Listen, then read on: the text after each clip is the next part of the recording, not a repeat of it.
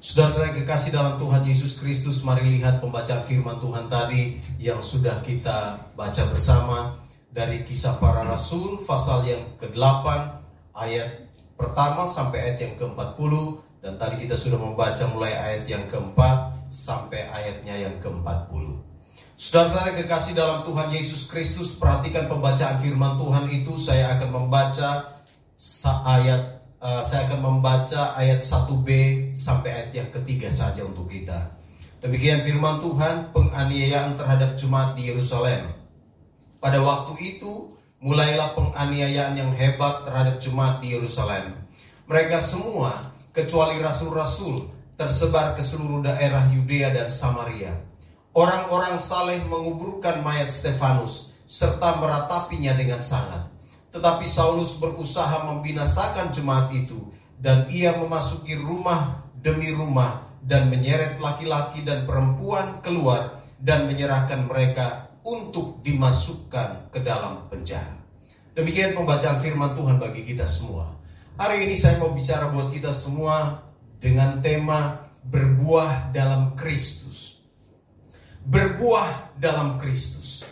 Saudara-saudara kekasih di dalam Tuhan Yesus Kristus, kalau kita memperhatikan pembacaan kita tadi, maka di sana kita dapat melihat bagaimana kehidupan orang percaya mula-mula. Mereka bertumbuh di dalam Kristus, mereka berakar di dalam Kristus, mereka berbuah di dalam Kristus, sekalipun situasi mereka sulit sekali. Mereka sedang mengalami penganiayaan yang luar biasa. Ayat yang tadi saya baca buat kita di sana dikatakan bahwa pada waktu itu di Yerusalem ada penganiayaan yang sangat hebat. Dan penganiayaan ini dialami oleh orang-orang percaya. Mereka dibenci oleh orang-orang saat itu karena mereka sekarang menjadi pengikut Kristus. Dan orang-orang Yahudi, imam-imam kepala, ahli-ahli Taurat, mereka membenci, mereka mencari orang-orang percaya, mereka menganiaya mereka, dan Alkitab berkata bahwa Saulus ada di kumpulan orang-orang pembenci itu dan kemudian mereka bersepakat untuk membunuh seorang murid Tuhan yang namanya Stefanus.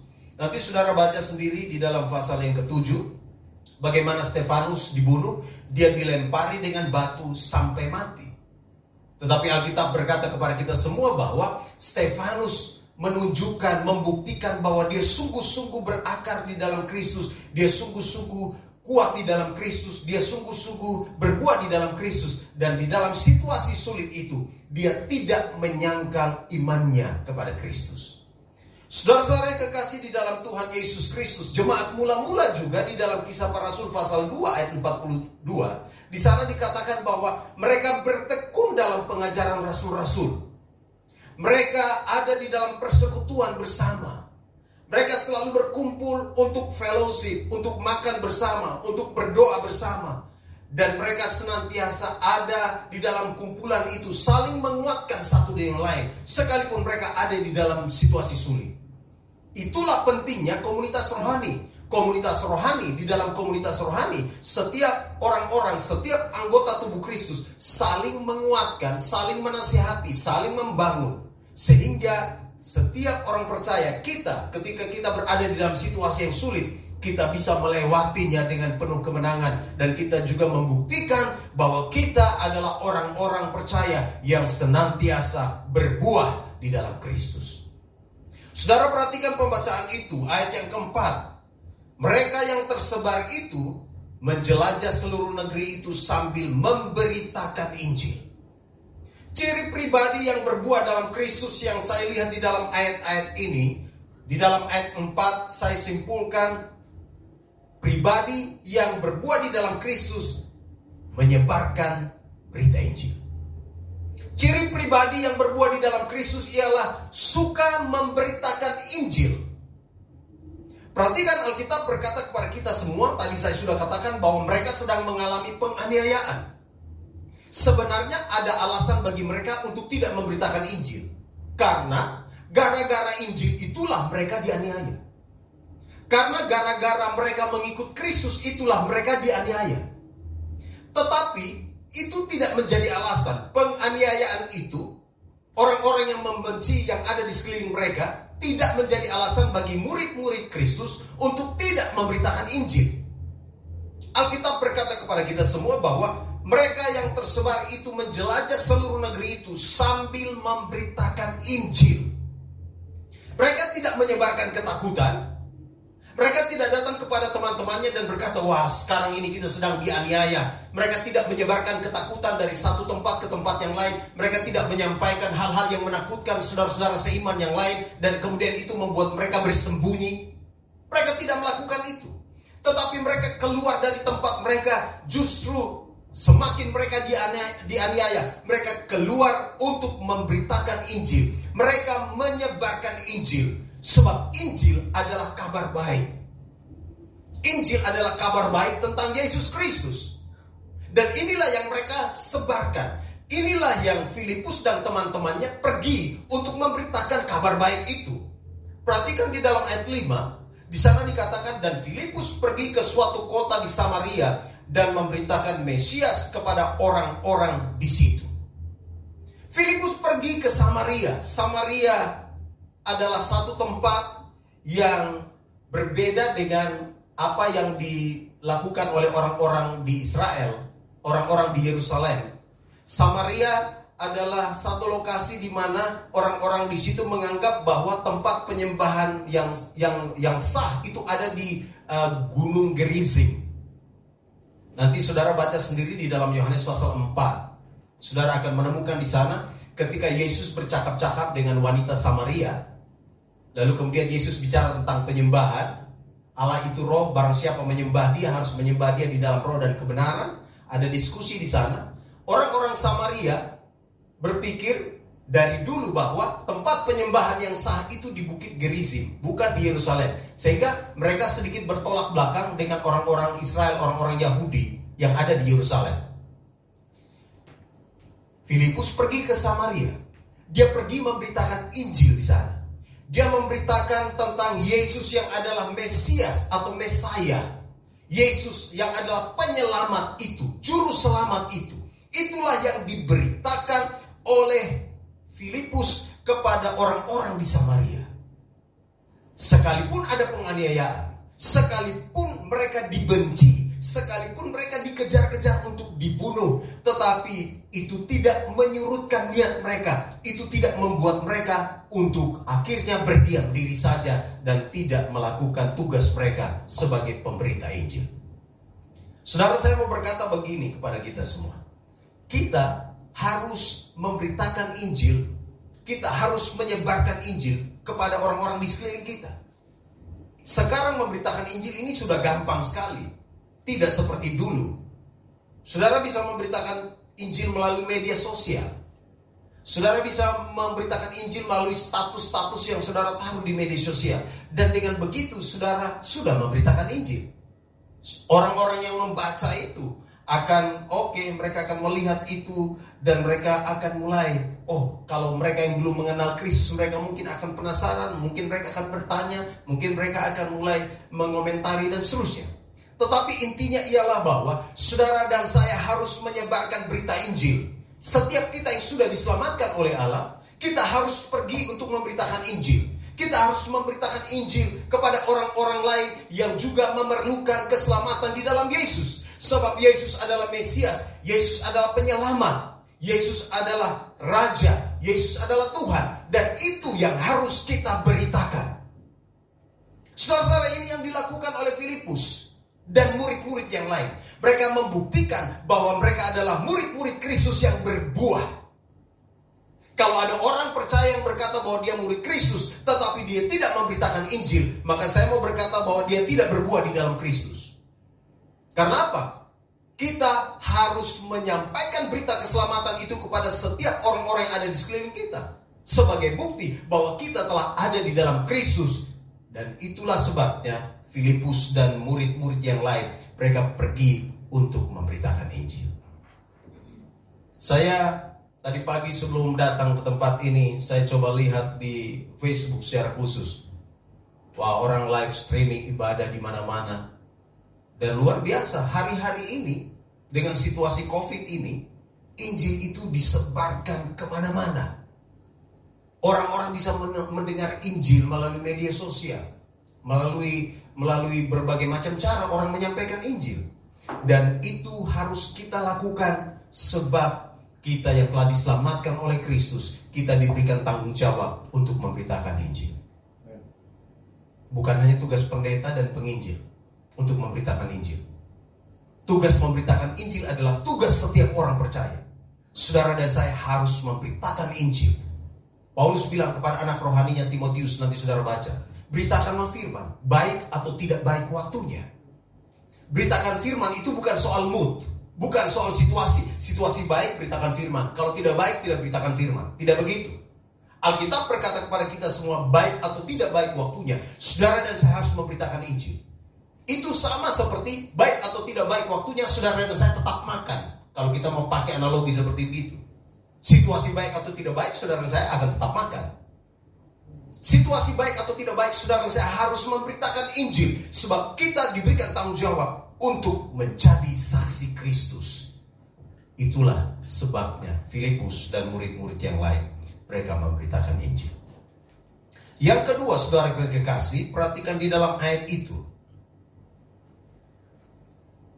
Ketika orang banyak itu mendengar pemberitaan Filipus dan melihat tanda-tanda yang diadakannya, mereka semua dengan bulat hati menerima apa yang diberitakannya itu. Sebab dari banyak orang yang kerasukan roh jahat, keluarlah roh-roh itu sambil berseru dengan suara keras dan banyak juga orang lumpuh dan orang timpang yang disembuhkan. Kisah 8 ayat 6 sampai 7. Ciri pribadi yang berbuah di dalam Kristus yang kedua ialah mendemonstrasikan kuasa Allah pribadi yang berbuah di dalam Kristus harus mendemonstrasikan kuasa Allah. Setiap kita yang sudah percaya kepada Kristus diberi kuasa. Tidak ada seorang pun di antara kita yang tidak diberi kuasa. Setiap kita diberi kuasa. Pendeta, penginjil, anggota jemaat. Semua kita diberi kuasa yang sama. Dan karena kita diberi kuasa yang sama, maka kita harus mendemonstrasikan kuasa itu menyatakan kuasa itu kepada dunia supaya akhirnya dunia bisa melihat kuasa itu dan akhirnya mereka dapat percaya kepada Kristus. Perhatikan Filipus mendemonstrasikan kuasa Allah. Dia pergi ke Samaria, di situ dia berhadapan dengan orang-orang yang ada di dalam situasi sulit, ada yang sakit, ada yang timpang, ada yang lumpuh, Filipus mendemonstrasikan kuasa Allah dan Allah bekerja di dalam itu dan orang-orang itu disembuhkan oleh Allah. Kita harus mendemonstrasikan kuasa Allah supaya akhirnya ada banyak orang melihat kuasa itu, supaya orang percaya kepada kuasa Allah. Kalau bertemu dengan orang sakit, jangan sungkan-sungkan mendoakan mereka. Kalau bertemu dengan orang yang kerasukan kuasa kuasa sejahtera roja, jangan segan-segan untuk berdoa kepada berdoa untuk mereka, berdoa dalam nama Yesus. Jangan saudara ketika menghadapi situasi itu takut dan tidak bisa berbuat apa-apa lagi. Kita harus mendemonstrasikan kuasa Allah itu. Dunia ini sedang menantikan demonstrasi kuasa Allah. Dan saudara dan saya harus mendemonstrasikan kuasa Allah itu. Supaya akhirnya banyak orang bisa merasakan lawatan Allah. Dan akhirnya perhatikan di dalam ayat yang ke-8. Ketika Filipus mendemonstrasikan kuasa Allah itu, maka sangatlah besar sukacita dalam kota itu. Lawatan Tuhan terjadi di kota Samaria karena Filipus mendemonstrasikan kuasa Allah. Saya baca satu berita, saya tidak tahu apakah saudara juga baca berita itu atau tidak. Minggu ini ada satu berita yang luar biasa menghebohkan, menjadi viral. Karena ada seorang ibu yang dalam hitungan jam mengandung dan kemudian melahirkan. Saya tidak tahu prosesnya itu seperti apa. Tapi beritanya di media sosial, beritanya di eh, kanal-kanal apa itu berita itu seperti itu. Saya penasaran seperti apa sih. Tapi saya pernah mengalami situasi yang sejenis seperti itu. Satu kali saya ada KKR di satu tempat, lalu kemudian saya pulang malam pergi ke hotel, kurang lebih sampai di hotel jam 11 malam. Lalu kemudian handphone saya berdering. Handphone saya berdering, nomornya baru. Saya berpikir, ah saya mau angkat atau tidak. Biasanya kalau nomor baru tidak ada di kontak saya, biasanya saya nggak mau angkat. Tapi ah saya angkat saja di hati saya. Katakan angkat saja, angkat. Saya angkat handphone itu kemudian saya katakan halo, shalom, malam. Di ujung telepon itu suara seorang ibu yang berkata, halo Pak Pendeta. Wah, siapa ibu-ibu yang telepon malam begini jam 11? Halo Pak Pendeta, saya nama saya ini ini dia perkenalkan namanya saya nggak kenal saya nggak kenal sama sekali. Lalu dia katakan saya mendapat nomor handphone Bapak dari seorang namanya ini ini. Saya juga tidak kenal orang yang dia sebut itu. Tapi ya sudah nggak apa-apa. Iya ada apa bu? Saya bilang. Dia bilang gini kepada saya, Pak Pendeta tolong doakan saya. Saya ada di satu lokasi saya sedang mengalami pergumulan yang luar biasa. Saya hamil tujuh bulan. Tujuh bulan lalu saya hamil Pak Pendeta. Saya mengandung Pak Pendeta. Tetapi masuk di bulan ketujuh, kandungan saya tuh hilang. Bulan pertama, dia punya perut berubah, kondisi badannya berubah. Bulan kedua juga, ketiga sampai bulan ketujuh, tiba-tiba kandungannya hilang. Pergi periksa ke dokter, dokter bilang memang kamu hamil. Tapi dia bilang tidak. Di bulan pertama, bulan kedua sampai bulan ketujuh saya mengandung, saya hamil. Oh yang saya sendiri bingung di kamar hotel ini apa lagi ini kasus seperti begini. Tapi ya sudah, saya kemudian coba mengorek sedikit situasi dia di lokasi dia. Oh kemudian dia bercerita banyak tentang situasi dia. Dia bercerita bahwa uh, neneknya, neneknya itu uh, di rumah neneknya itu ada uh, dia punya tante lah begitu. Tante itu neneknya itu jadi dia ada tante yang meninggal lalu kemudian uh, tante yang meninggal itu dibikin seperti mumi lalu kemudian neneknya ini simpan jenazah tantenya itu di dalam rumah lalu kemudian jenazah ini setiap hari dikasih makan di pokoknya seperti begitulah itu sudah terjadi bertahun-tahun jadi sepertinya uh, itu dijadikan semacam sebuah penyembahan begitu di rumah itu. Oh, saya kemudian dapat sedikit uh, oke, okay, saya mulai mengerti. Oh, apa yang sedang terjadi di lingkungan di mana dia berada. Tapi karena saya belum ketemu dia dan tidak pernah ketemu dia, maka saya tidak pernah tahu. Lalu kemudian saya bilang, oke, okay, ibu yakin bahwa di bulan pertama ibu mengandung? Iya, Pak Pendeta. Yakin betul engkau mengandung sampai bulan ketujuh? Yakin Pak Pendeta. Tapi saya heran karena di bulan ketujuh itu kandungan saya hilang sama sekali.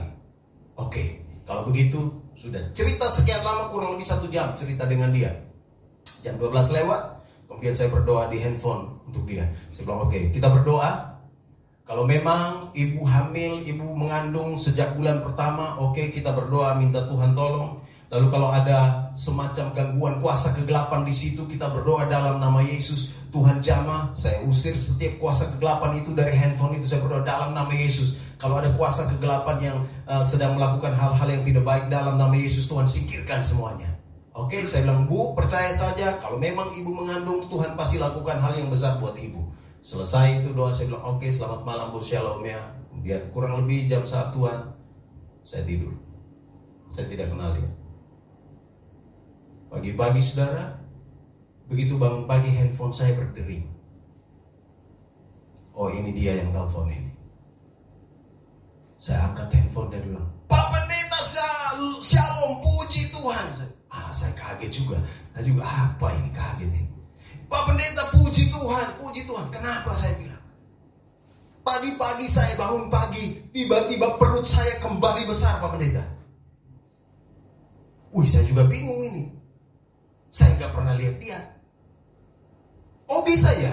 Iya Pak Pendeta, saya juga kaget. Begitu saya bangun tidur, saya dan suami saya kaget karena perut saya itu kemudian kembali besar. Seperti usia kehamilan sekarang bulan ketujuh. Sudah masuk bulan ke delapan. Oh gitu ya. Wah puji Tuhan kalau gitu. Tapi kan si jahat mulai bisik-bisik di kepala ini. Kau tidak lihat, jangan-jangan dia tipu kau itu. Penasaran juga ini. Kok bisa ya begitu? Saya tanya dia lokasi. Lokasi dia di mana dia sebutkan satu lokasi. Nah, saya bilang oke. Okay, bulan dua bulan dari sekarang saya ada KKR di tempat itu. Saya minta ibu datang ke tempat KKR ketemu dengan saya karena saya penasaran. Benar tidak ini? Lalu kemudian saya pergi ke tempat itu. Dua bulan kemudian saya ada keker di tempat itu dan saya kontak dia dan dia datang dengan suaminya. Saya kebetulan nginap di rumah pendeta, rumah gembala di situ. Lalu datanglah mereka dua. Mereka dua datang jauh sekali perjalanan mereka, agak sedikit terlambat. Kami sudah selesai KKR malam. Jam 10 malam mereka tiba di lokasi itu. Lalu kemudian duduk di situ dan dia bercerita. Pak Pendeta, saya yang telepon Pak Pendeta. Dia bawa suaminya, mereka kasih kesaksian itu. Singkat cerita, saya lihat, oh iya, sedikit lagi sudah mau melahirkan. Saudara, kadang-kadang ada hal aneh begitu terjadi di sekeliling kita. Kadang-kadang hal-hal aneh begitu tidak bisa kita diagnosa dengan pikiran kita. Kadang-kadang ada hal-hal aneh juga yang secara medis itu tidak bisa didiagnosa. Tetapi saya mau berkata kepada kita semua bahwa kita punya kuasa. Kuasa di dalam nama Yesus itu ada. Dan karena itu saudara yang kekasih, kita diminta untuk mendemonstrasikan kuasa itu. Kalau kita bertemu dengan orang-orang yang mengalami hal-hal seperti itu, ada diganggu kuasa-kuasa si jahat, roh-roh jahat, saudara dan saya harus demonstrasikan kuasa Allah. Usir semua kuasa-kuasa itu di dalam nama Yesus. Dan Alkitab berkata di dalam ayat 7. Filipus melakukan itu. Dan ada banyak orang yang kerasukan saat itu. Disembuhkan. Yang lumpuh disembuhkan. Yang timpang disembuhkan. Dan akibatnya ayat 8. Maka sangatlah besar sukacita dalam kota itu. Ada banyak orang yang sekarang ini seperti kehilangan sukacita. Tidak bersuka cita karena banyak masalah sedang mereka hadapi. Masalah keseharian mereka. Mungkin masalah-masalah yang berhubungan dengan gangguan-gangguan kuasa kegelapan juga. Dan saudara dan saya harus pergi. Saudara dan saya harus mendemonstrasikan kuasa Allah. Supaya akhirnya mereka juga bersuka cita. Kita harus mendemonstrasikan kuasa Allah. Sebab kita telah diberikan kuasa oleh Allah. Kita harus menggunakan kuasa itu. Kita harus melakukannya untuk kemuliaan Tuhan. Itulah ciri pribadi yang berbuah dalam Kristus. Karena itu saudara yang kekasih ini penting sekali. Ada banyak orang Kristen, ada banyak orang percaya yang punya kuasa, tetapi dia ber, bertindak seperti orang yang tidak punya kuasa. Dia berpikir seperti orang yang tidak punya kuasa. Tapi Filipus berbeda. Filipus dia mendemonstrasikan kuasa Allah itu. Siapa Pak Filipus? Siapa Filipus? Filipus itu bukan pendeta, saudara. Kalau kita baca di sini, Filipus itu anggota jemaat, diaken, pelayan biasa bersama dengan orang-orang yang lain. Mereka ada tujuh orang yang dipilih untuk melayani meja. Nanti kalau saudara baca di dalam pasal sebelumnya itu, di pasal 6. Mereka adalah anggota jemaat biasa. Tetapi Tuhan memakai mereka untuk melakukan hal-hal besar. Mereka bukan rasul. Mereka adalah orang-orang Kristen biasa. Tapi Allah memakai mereka melakukan hal-hal besar. Filipus mendemonstrasikan kuasa Allah. Dan ini penting sekali saudara yang kekasih. Saudara dan saya harus berjalan di dalam kuasa Allah. Sebab di dalam kuasa Allah kita dapat melakukan hal-hal besar. Di dalam kuasa Allah, Allah akan melakukan hal-hal besar untuk kita. Dan kita akan melihat bahwa kemenangan terjadi di dalam hidup kita. Amin. Saudara harus tanamkan di dalam diri bahwa saudara punya kuasa Maka kalau ada masalah jangan cengeng terus. Kalau ada pergumulan jangan cengeng terus. Sudah berkali-kali kita mendengarkan firman Tuhan, bukan? Sudah berkali-kali kita membaca firman Tuhan, bukan? Dan kita harus taruh di dalam hati bahwa kita punya kuasa di dalam dia. Dan karena itu kita harus mendemonstrasikan kuasa Allah itu. Jangan takut terhadap apa pun juga. Sebab di dalam Kristus kita pasti dapat melakukan hal-hal besar bersama dengan dia. Yang ketiga saudara kekasih. Perhatikan ciri pribadi yang berbuah dalam Kristus. Ayat 21. Ayat 21 firman Tuhan katakan begini. Saya baca mulai ayatnya yang ke 18. Ketika Simon melihat bahwa pemberian Roh Kudus terjadi oleh karena rasul-rasul itu menumpangkan tangannya, ia menawarkan uang kepada mereka serta berkata, "Berikanlah juga kepadaku kuasa itu, supaya jika aku menumpangkan tanganku di atas seseorang, ia boleh menerima Roh Kudus." Tetapi Petrus berkata kepadanya, "Binasalah kiranya uangmu itu bersama dengan engkau, karena engkau menyangka bahwa engkau dapat membeli karunia Allah dengan uang." Tidak ada bagian atau hakmu dalam perkara ini, sebab hatimu tidak lurus di hadapan Allah. Saudara-saudara yang kekasih di dalam Tuhan Yesus Kristus, hal yang ketiga, ciri pribadi yang berbuah di dalam Kristus, cirinya ialah meninggalkan cara hidup lama.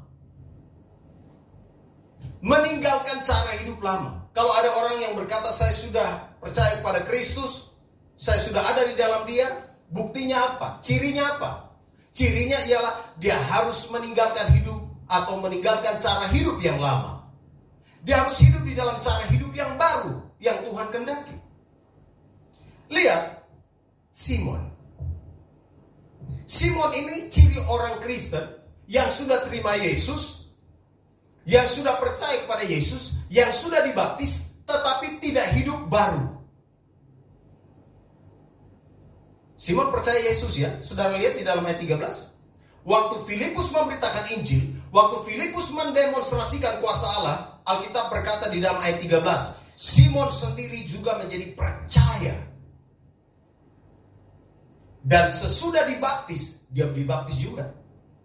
Ia senantiasa bersama-sama dengan Filipus. Dia ada di dalam kumpulan itu. Dia ada di dalam komunitas rohani. Dia juga mungkin terlibat di dalam pelayanan.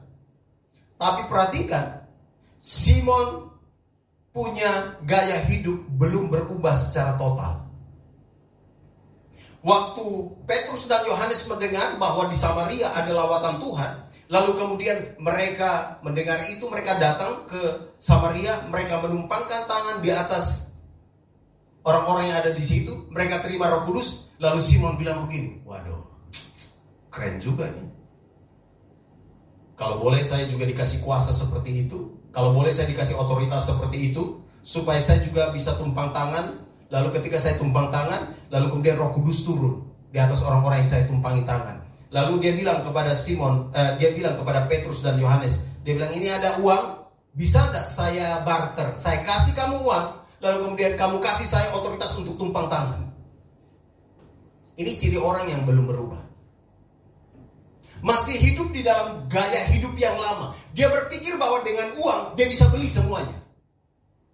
Dia pikir bahwa dengan uang dia bisa atur pelayanan. Dia pikir bahwa dengan uang dia bisa sogok Petrus dan Yohanes.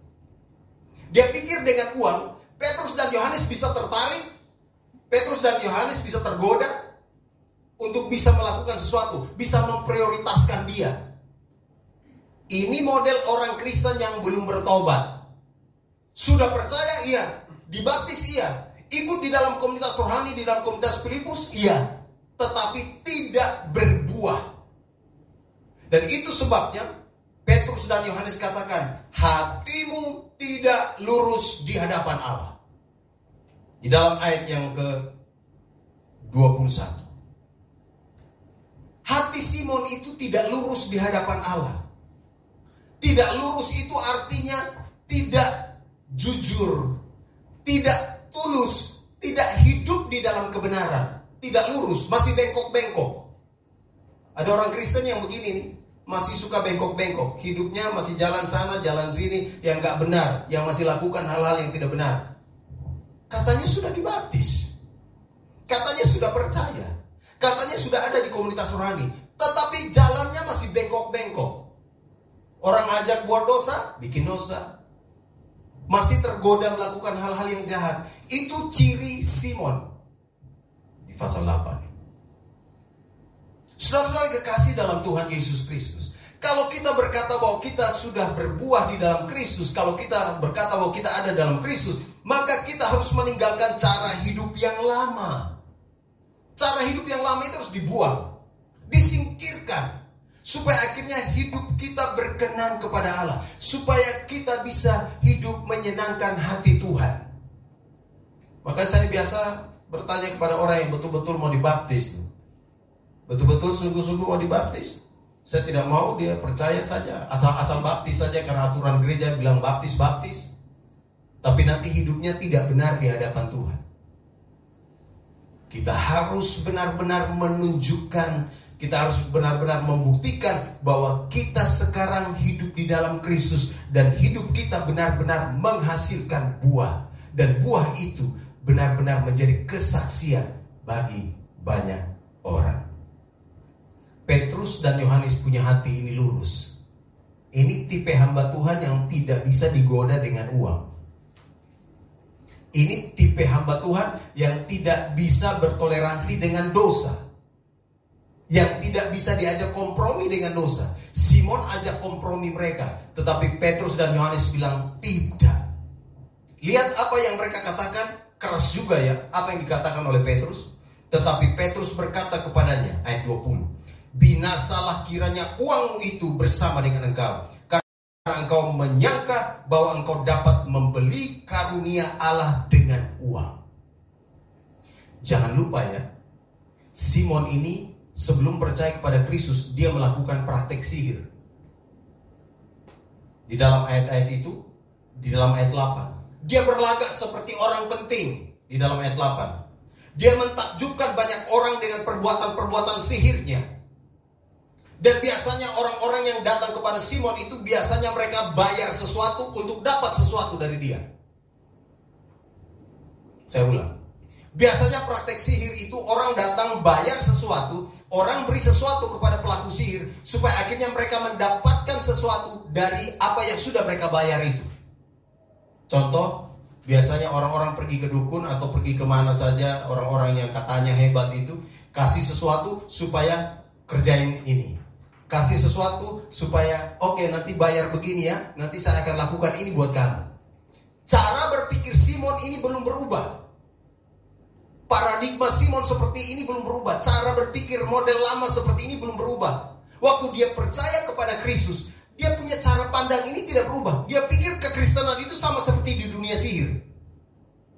Dia pikir bahwa dia masuk jadi orang percaya itu prakteknya sama seperti di dunia sebelumnya. Di mana kalau dia perlu sesuatu, dia kasih uang, kemudian akhirnya dia bisa dapat sesuatu. Tidak. Petrus katakan, Binasalah kiranya uangmu itu bersama dengan engkau. Karena engkau menyangka bahwa engkau dapat membeli karunia Allah dengan uang. Saudara kekasih dalam Tuhan Yesus Kristus. Kalau kita berkata bahwa kita telah percaya kepada Kristus. Kalau kita berkata bahwa kita telah dibaptis. Kalau kita berkata bahwa sekarang kita ada di dalam komunitas rohani. Maka kita harus meninggalkan cara hidup yang lama. Bahasa lainnya di dalam surat Roma. Kita harus mati bagi dosa. Sehingga ayat ada satu ayat lagu atau bait lagu yang berkata, Ku telah mati dan tinggalkan cara hidupku yang lama. Semuanya sia-sia dan tak berarti lagi. Itu dia. Orang Kristen harus meninggalkan cara hidup yang lama. Jangan datang ke gereja pakai pakaian yang rapi, pakai pakaian yang baru, tetapi cara berpikir masih lama. Jangan kita pintar merias diri di bagian luar itu baru, menyenangkan, tetapi di dalam masih lama, di pikiran masih lama. Model kayak Simon ini, ikut Tuhan, tapi cara berpikirnya masih lama. Dan Petrus serta Yohanes berkata, binasalah engkau syukurnya, syukurnya ini. Ketika Simon ditegur, dinasehati oleh Petrus dan Yohanes, dia terima nasihat itu. Ada banyak orang Kristen, kalau dinasehati, ngambek, tinggalkan gereja. Nasihat ini keras ya. Petrus nasihati dia. Petrus dan Yohanes tegur dia. Binasalah kiranya engkau bersama dengan uangmu. Syukurnya Simon itu mau berubah. Ketika Petrus berkata demikian, di dalam ayat 22 Petrus lanjutkan, jadi bertobatlah dari kejahatanmu ini dan berdoalah kepada Tuhan supaya ia mengampuni niat hatimu itu. Sebab kulihat bahwa hatimu telah seperti empedu yang pahit dan terjerat dalam kejahatan. Lihat jawab Simon.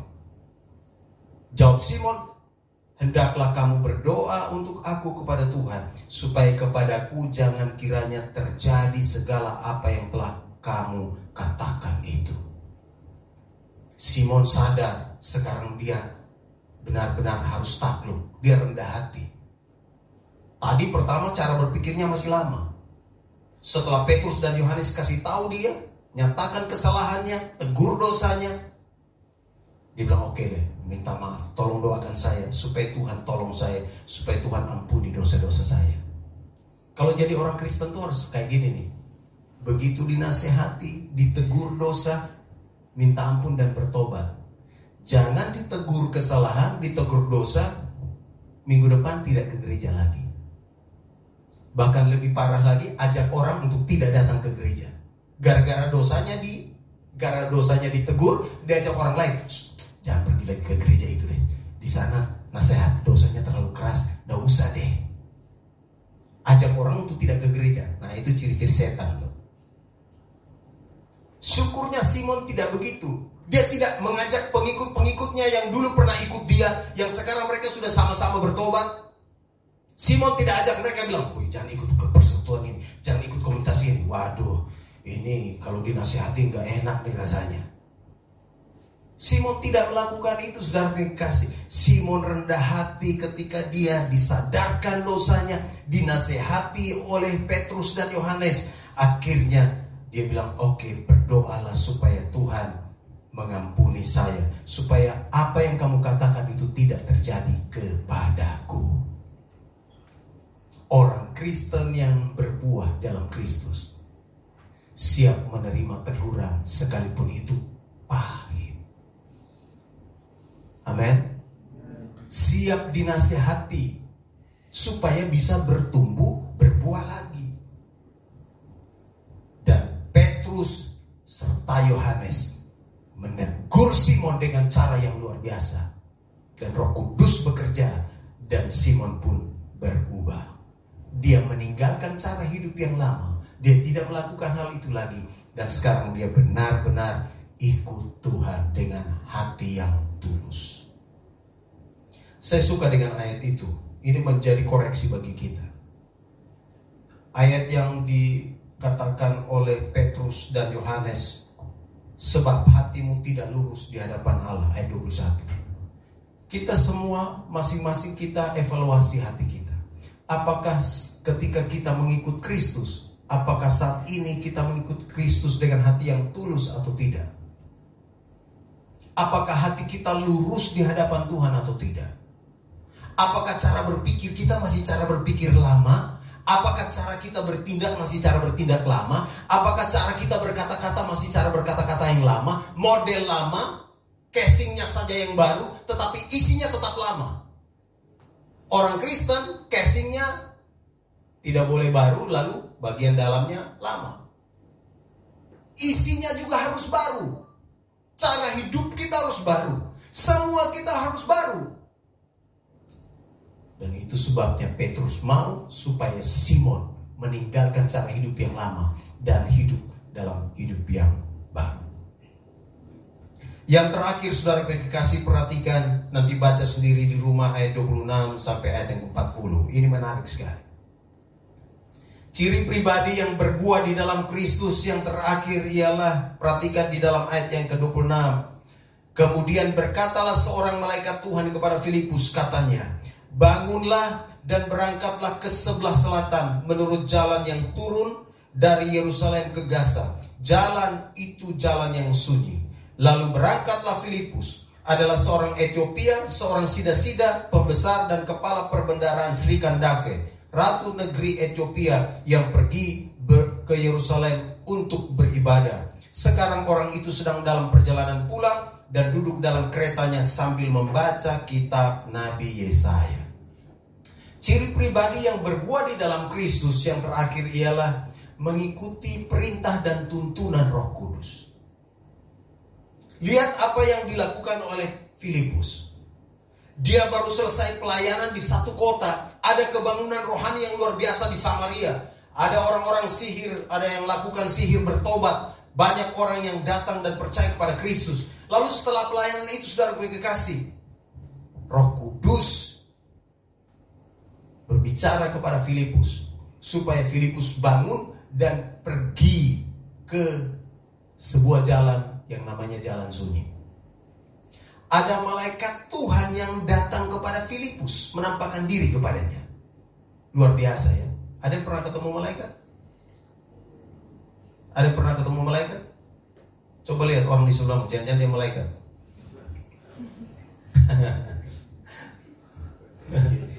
Ada yang bilang, ah, masa malaikat model kayak gini nih.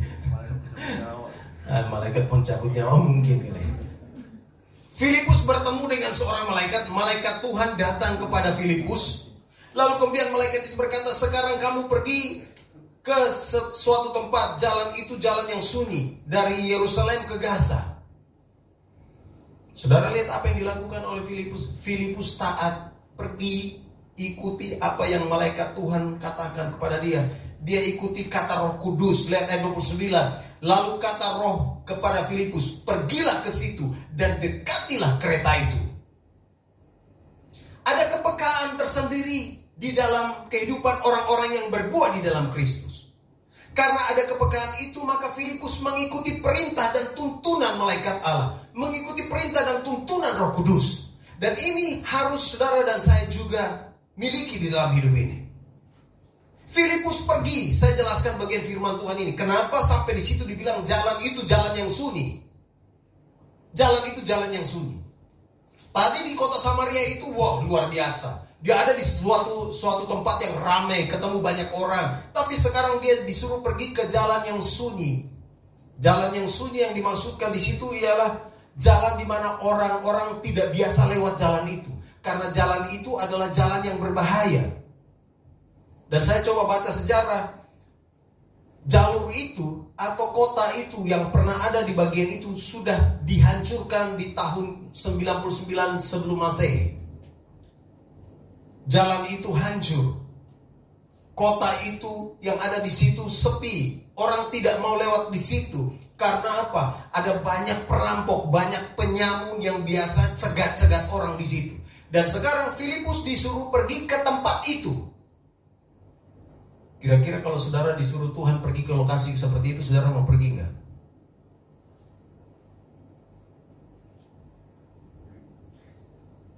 Tuhan bicara kepada perawat-perawat kesehatan. Saya minta kamu sekarang pergi bertemu dengan orang-orang yang ada di karantina yang sedang kena covid sebentar lagi sebentar meninggal dan engkau harus beritakan Injil di sana. Pasti saudara akan bilang, benarkah ini suara Tuhan? Iya kan? Pasti saudara akan bilang, apa betul ini suara Tuhan? Tuhan bilang kepada Filipus, pergi ke jalan sunyi, pergi ke tempat itu. Pasti secara manusia Filipus bilang, Tuhan, ada tempat lain kan? Tapi Filipus tidak bilang begitu. Karena Tuhan yang suruh, dia pergi taat. Hari-hari ini cari orang yang taat susah. Hari-hari ini cari orang yang setia juga susah.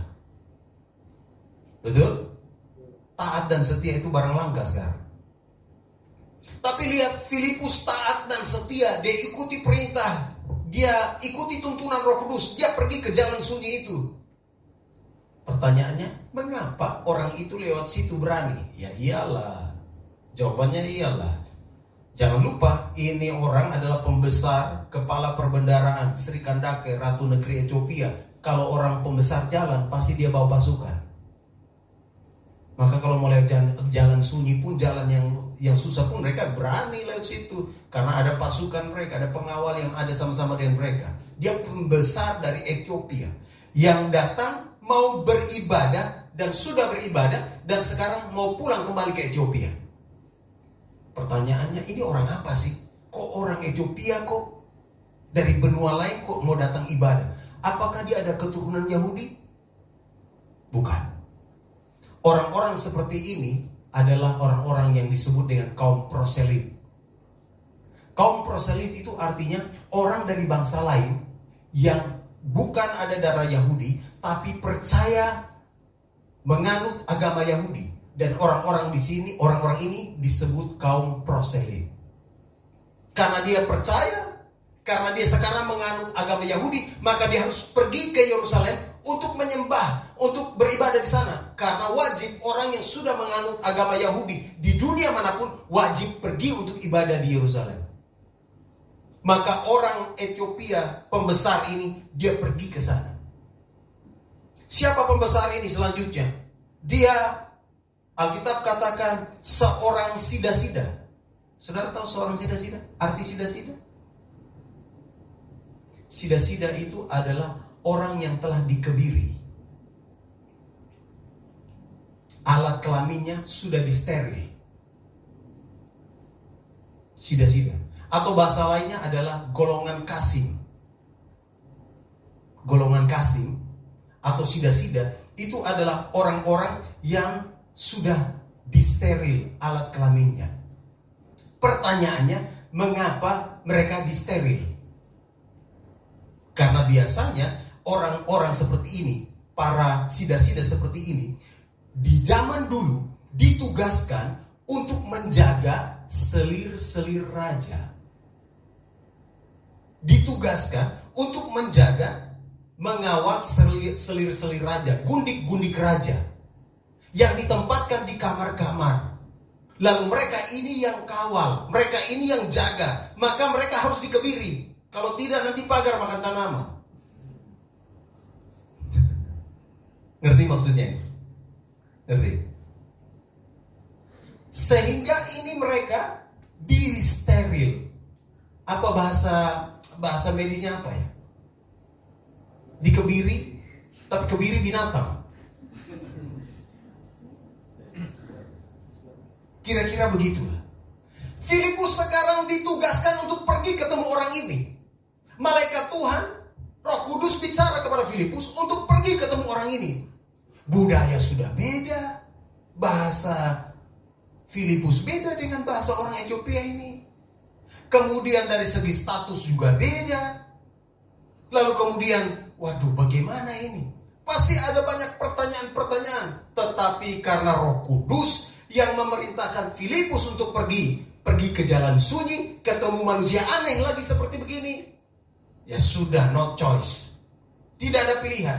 Filipus taat pergi dan lihat ketika dia sudah dekat kereta itu, Roh Kudus berkata kepada Filipus, "Pergi ke situ, dekatilah kereta itu." Filipus kemudian pergi ke situ. Rupanya saat itu mungkin